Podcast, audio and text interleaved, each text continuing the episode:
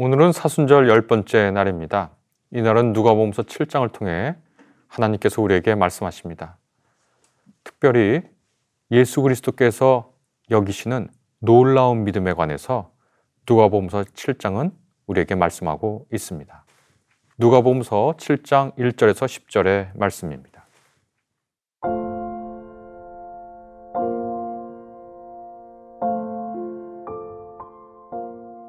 예수께서 모든 말씀을 백성에게 들려주시기를 마치신 후에 가버나움으로 들어가시니라.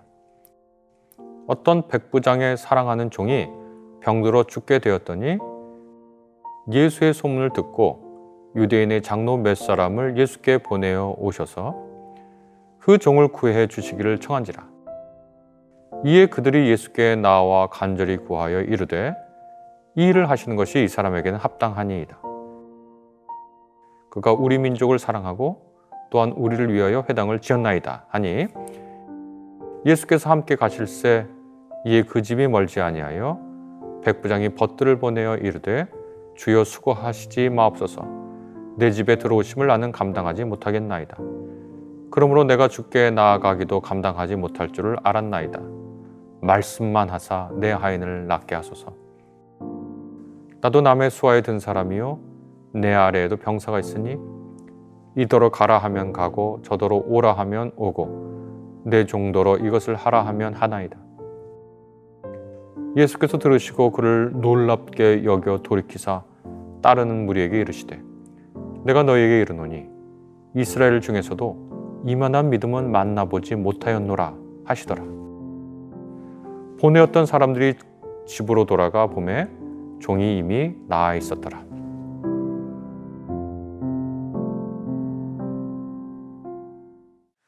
예수께서는 공생의 기간에 가르치시고 치유하시고 하나님 나라를 선포하셨지요. 그날도 백성들에게 최선의 말씀을 가르치신 후에 그분은 한 곳에 머무시지 않고 가버나움으로 발길을 옮기셨습니다.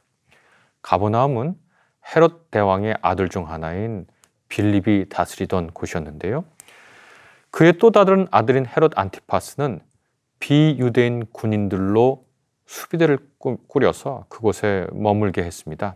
그래서 가버나움은 크고 화려한 도시는 아니었지만 예수께서 활동하시던 주요한 도시 중에 하나였습니다. 가버나움에 한 백부장이 있었습니다. 비유대인으로 구성된 군대의 지휘관이었는데 백부장은 아시다시피 100명 정도 단위의 부대를 통솔하는 지휘관 정도였죠. 그런데 그에게 종이 있었는데 병이 걸려 죽어가고 있었습니다. 개역개정, 오늘 읽은 개역개정은 그 종을 백부장의 사랑하는 종으로 번역했습니다. 새 번역은 그는 주인에게 소중한 종이었다라고 번역하고, 공동번역 개정은 그는 주인이 대단히 아끼는 종이었다 이렇게 번역을 합니다.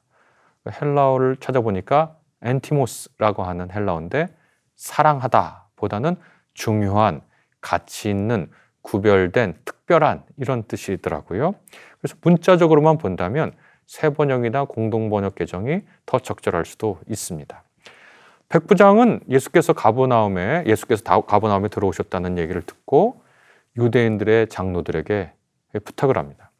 예수께서 오셔서 자기에게 특별한 종, 자기가 아끼는 종, 자기의 가치 있는 그 종을 고쳐달라고 청합니다. 오늘날 이런 방식이 어떻게 비칠지는 잘 모르겠습니다만 당시 상황을 고려하면 백부장이 매우 사력 있게 행동한 것을 우리가 알 수 있습니다. 먼저 그는 예수께서 능력 있는 분임을 신뢰했습니다.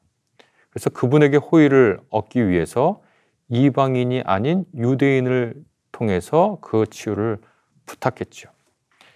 하나님의 호의가, 하나님의 능력이 유대인을 통해서 비롯된다는 유대인들의 자부심을 존중한 겁니다.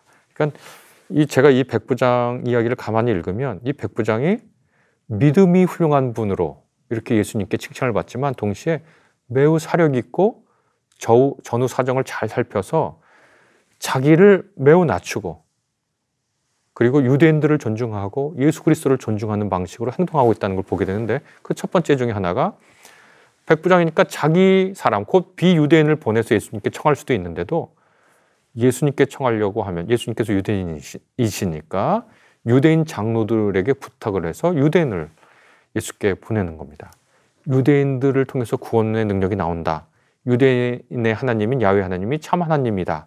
예수께서는 그 하나님의 능력을 가지신 분이다 라고 이방인으로서 유대인을 존중하는 거죠. 둘째, 유대인인 예수 그리스도께서 이방인을 어떻게 생각하실지 몰라서 직접 대면을 피한 겁니다. 동시대의 이름 높은 랍비들은 비유대인과 접촉하는 것 자체를 극히 꺼리라고 가르치는 것들이 있었습니다.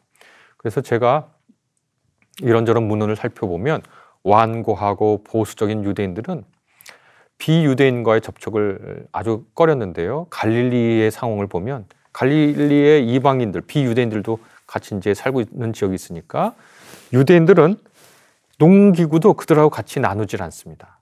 심지어 뭐 말도 잘 안 하죠. 그건 오늘날에도 이른바 정통파 유대인들은 외국인하고 잘 말을 섞지 않으려고 하는데요. 그러니까 이방인, 비유대인인 백부장은 혹시 예수께서 비유대인인 자신을 만나는 것이 혹시 불편하실 수 있을까봐 유대인 지도자, 유대인 장로들을 통해서 예수께 부탁을 한 겁니다. 매우 사려 깊은 행동입니다. 이런 부탁을 유대인 장로들 그리고 그 지역의 유대인 지도자들이 들어줬다는 것이 좀 놀랍죠. 그 이유를 찾아보니까 이는 그 백부장이 유대인들의 신앙을 잘 이해하고 있었고 그 신앙에 적지 않게 동의하고 있었고 그리고 자신들을 유대인들을 위해서 회당까지 지어줬다고 하는 것을 오늘 본문을 통해서 알 수가 있습니다. 예수께서 유대인 장로들이 청하자 기꺼이 그의 집으로 가려고 길을 떠나셨습니다. 그때 이 백부장이 두 번째 자기 친구들을 보냅니다. 그러고서는 이렇게 예수께 말씀합니다. 주님께서 자기 집에 들어오시는 것을 감당할 수 없다라는 얘기입니다.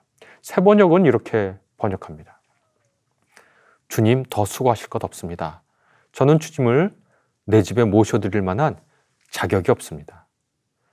그래서 내가 주님께로 나아올 엄두도 못 냈습니다. 그저 말씀만 하셔서 내 종을 낫게 해 주십시오. 이것은 자기를 굉장히 낮추는 말이죠. 당시 지중해 세계에서 유대인들은 그렇게 평판이 좋은 사람들은 아니었습니다.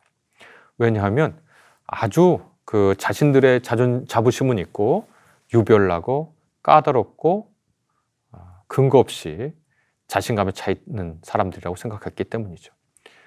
또 유대인들은 그들의 그 할례라고 하는 독특한 전통 역시 그리스에 사는 사람들이나 로마에 사는 사람들에게 아주 비판의 대상이었습니다.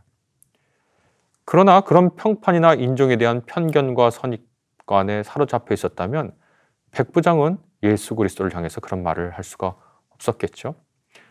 백부장은 하나님의 구원이 유대인과 비유대인 모두에게 내린다는 것을 믿었지만 그것이 유대인들을 통해서 가능하다고 유대인들의 주장을 어느 정도 수용했고요. 더 나아가서 예수께 유대인을 통해서 청혼을 한 것이죠. 굉장히 겸허하게 얘기한 겁니다. 이러한 고백을 보고 예수께서 그 백부장의 믿음을 평가하십니다.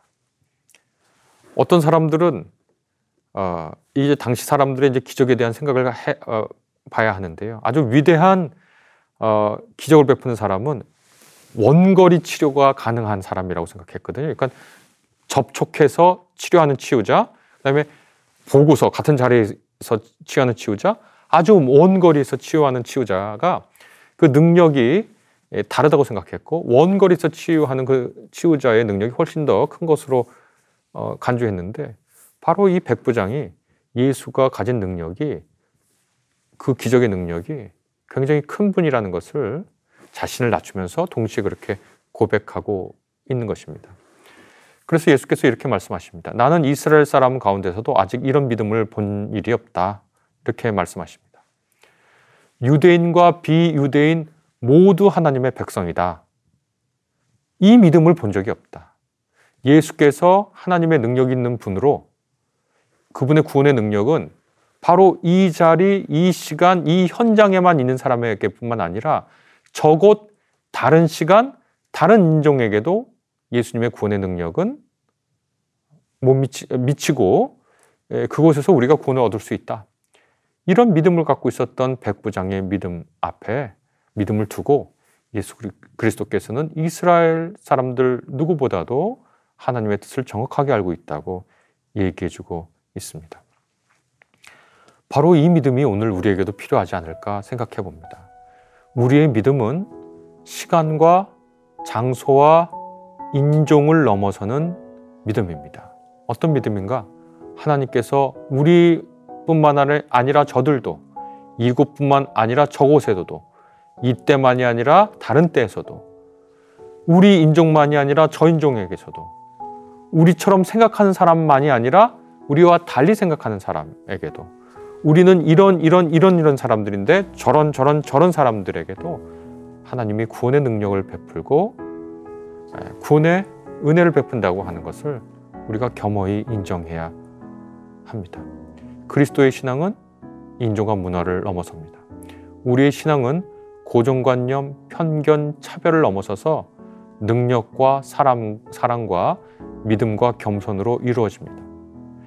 그런데 오늘날 우리는 예수 그리스도께서 지우셨던 차별의 벽, 이 백부장이 보여줬던 인종을 넘어서는 하나님의 구원의 능력을 제한하고 있지는 않은지 살펴보아야 할 것입니다. 벽을 헐어서 평화를 몸소 세우신 그리스도의 사역을 우리가 잊고 있는 것은 아닌지 사순절 기간에 우리의 신앙을 되돌아보게 됩니다.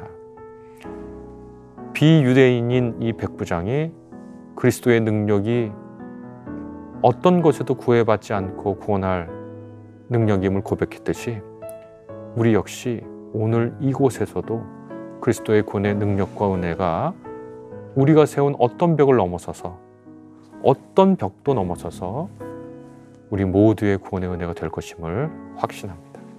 우리 같이 기도하겠습니다. 우리가 가끔 주는 평화, 막힌 담을 모두 허셨네 라고 찬송하면서도 우리는 날마다 벽을 다시 세웠습니다. 그리고 평화 대신 싸움을 택했습니다. 우리의 벽은 두려움과 공포 때문일 수 있습니다. 또는 가난과 빈곤에서 발생한 것일 수도 있습니다. 그러나 주님, 우리의 평화 되신 주님은 두려움과 공포를 넘어서는 능력의 주님이시고 가난과 빈곤을 해결하시는 풍성한 은혜의 주님이심을 고백합니다. 그 당시 백부장은 이것을 믿었습니다. 그리고 상대방을 존중하고 상대방을 인정하고 상대방을 도왔습니다. 하나 되게 하시는 성령님의 능력을 간절히 간구합니다. 우리의 기도를 들어주십시오. 예수님의 이름으로 기도합니다. 아멘.